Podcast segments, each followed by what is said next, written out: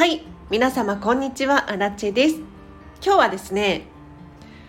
私がディズニー好きになった理由という話をしていきたいと思います。このチャンネルはこんまり流片付けコンサルタントである私がもっと自分らしく生きるためのコツをテーマに配信しているチャンネルでございます。ということで皆様いかがお過ごしでしょうか？なんかねだいぶあったかくなってきましたよね。であのちょっと失敗したことがあって何かというと最近私玄米のもち米もち米の玄米 を手に入れまして毎回発芽させて食べてるんですが今回ね発芽しすぎちゃったみたいで。昨日ぐらいがちょうど食べ頃だったと思うんですけれど今日見てみたらだいぶもやしみたいになってる。元気に伸びちゃって。あったかいからか成長も早いんですよね。今後ちょっと気をつけなきゃななんて思いました。さて今日の本題です。私がディズニー好きになった理由という話をしていきたいんですが実はこれ片付けと非常に関係が大きいんですよ。なのでその話もね踏まえながらしていこうと思うんですけれどまずこの放送を聞いてくださっている方はもう私アラチェイコールディズニーオタクというふうに思ってくださってる方いると思うんですよ。ありがとうございます。ただ実は私ディズニーオタク歴は3年目なんですよね。要するにコロナ以降なんです。で実はコロナの年って私にとっては非常に、まあ、皆さんにもとっても大きなね変化の年だったと思うんですがちょうどその頃にこんまり流片付けコンサルタントを目指し始めたんですよ。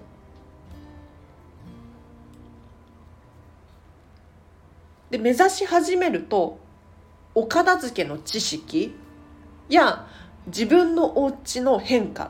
ていうのがどんどん目に見えて現れ始めていて、まあ、お片付けに関してもうねいろんなところ街を歩けば見渡してしまうどこかお店に入ればキョロキョロしてしまうようなそんなタイミングだったんですね。そんな中ふとディズニーシーに行きたいって思ったんですよ。というのもね当時コロナ中のディズニーって営業をお休みしてたんですが確かね4ヶ月後くらいに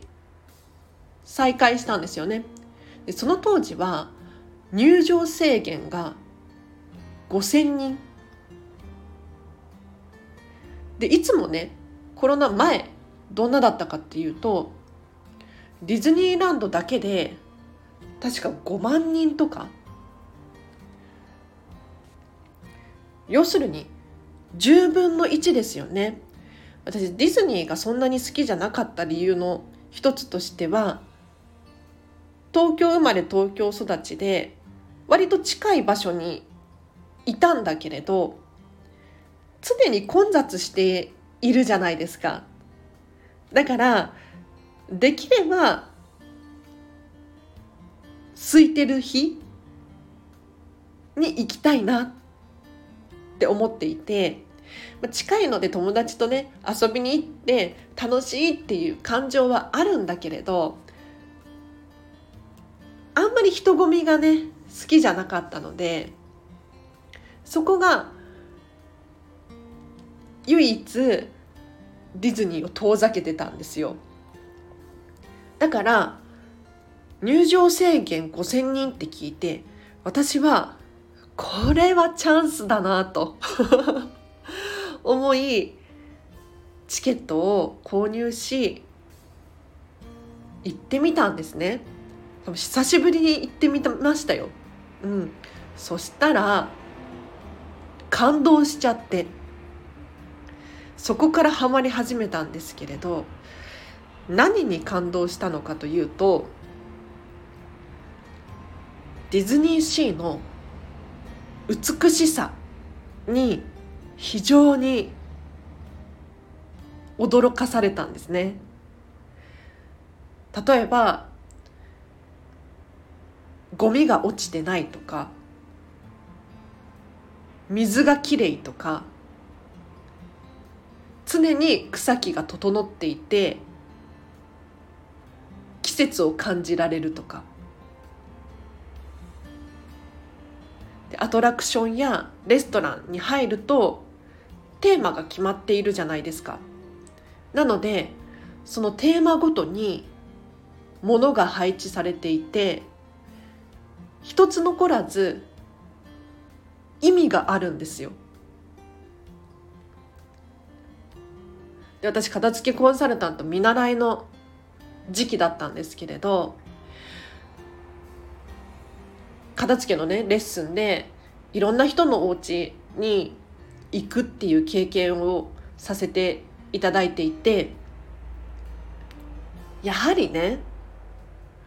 私も含めてなんですけれど意味のないものっていうのがあるんですよ。意味のないってなんかちょっと言い方違うかもしれないですがこうなんとなくのものだったりとかここじゃなきゃいけないっていうわけじゃないとか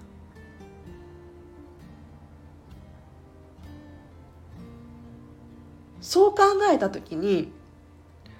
ディズニーの中のものって全て意味があって完璧だったんですよね。そこに感動してしまいましてで何より美しいしねあの居心地がいいっていうのもあったんだけれどもうそこに感動してそれからは頻繁に通うようになりました。で頻繁に通ううちになんでこんなにお掃除ができるんだろう。だってほとんどアルバイトじゃないですか。にもかかわらずみんなゴミを拾うし気がついたらね。徹底されていてどんな教育してるんだろうとかって思ってディズニー関連のビジネス書今いっぱい出てるんですけれどそういったものを読み始めたりとかしてさらに感動してしまってハマっていくっていう。いやさすがなんですよ。もうね知れば知るほど面白くなっちゃってきていて。もう今ではねディズニーシーに住みたいとかって言ってるんですが私がディズニーシーにディズニーにハマった理由お伝えいたしましたがいかがでしたでしょうか？いや何よりね居心地がいいんですよ。なんかね正直私が今住んでいるお家よりも居心地がよくってだって皆さんあのお家確かにリラックスできるし自分のね所持品があって自分らしさ全開だと思うんですがディズニーディズニーシーの何がいいかって言ったらあの非現実的な空間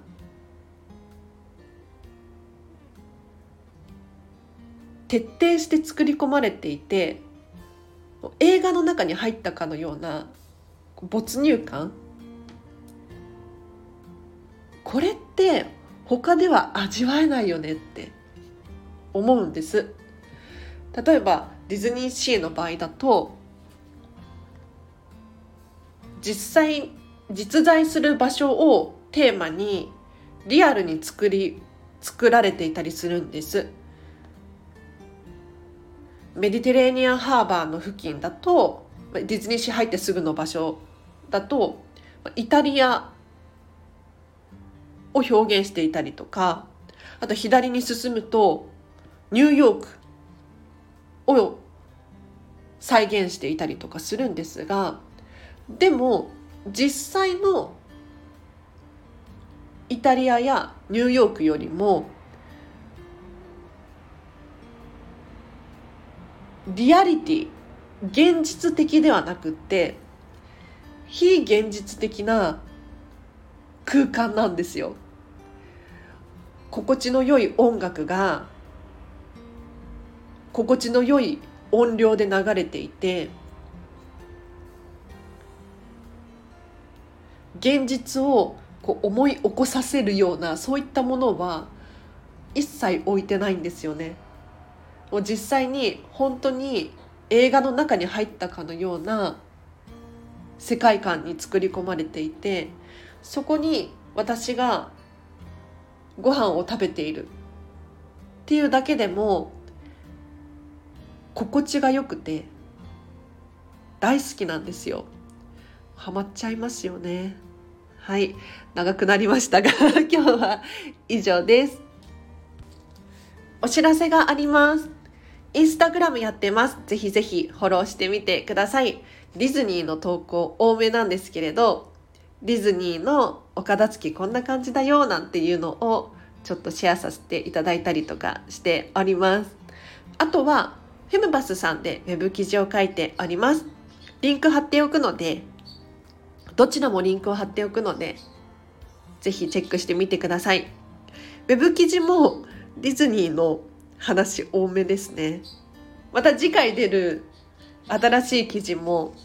ディズニーのお掃除について書かせていただいたものになっているんですが楽しみにしていてくださいあとは特にそう今日ねちょうど今日なんですけれど今手元にあるんですがこんまりのチラシをチラシが出来上がりました しかも私のプロフィール入りなんですよでこんまり流片付けコンサルタントになるとこういったチラシとかのデータをいただけるんですね。でこのデータの空いてるところに自分のプロフィールを自分で作ってそれをプリントアウトしてねみたいな感じでいただけるんですけれどそれをねつい最近楽するっていうチラシをプリントアウトしてくれる業者さんがあるんですが高くないんですね。なんかね正直高いと思ってたんですよ。思い込んでいたんです。で実際に調べてみたらなんかね2000円くらいだったかな。100枚とかで。でしかも紙も分厚くってでさすがプロなので綺麗にプリントされてるんですよね。で実物を見てみたらなかなかいい感じのチラシなのでこれを今働いてる飲食店のお店に置くのとあと私のおばあちゃん本物のおばあちゃんが結構おしゃべりな人で 私と全然性格が違うんですけれどなんかね人に声をかけて喋るのが大好きなタイプなんですよ。で片付けの話とかもねしょっちゅうしているらしいんですじゃあと思ってこのチラシをおばあちゃんに渡せば あっという間に配りきるんじゃないかと思って渡そうと思ってますあとはポスティングとかもしたらいいんじゃない？とかってねこんまり仲間が言ってたけれど。ポスティングもしてみましょうか。ね。でもポスティングもさ何て言ったらいいの？私もチラシ捨てちゃうタイプなんですよ。で片付けコンサルタントなのになんかゴミを配りたくないじゃないですか。どう思います？片付け興味ない人は本当に興味ないからポイって捨てちゃうと思うんですよ。なんかね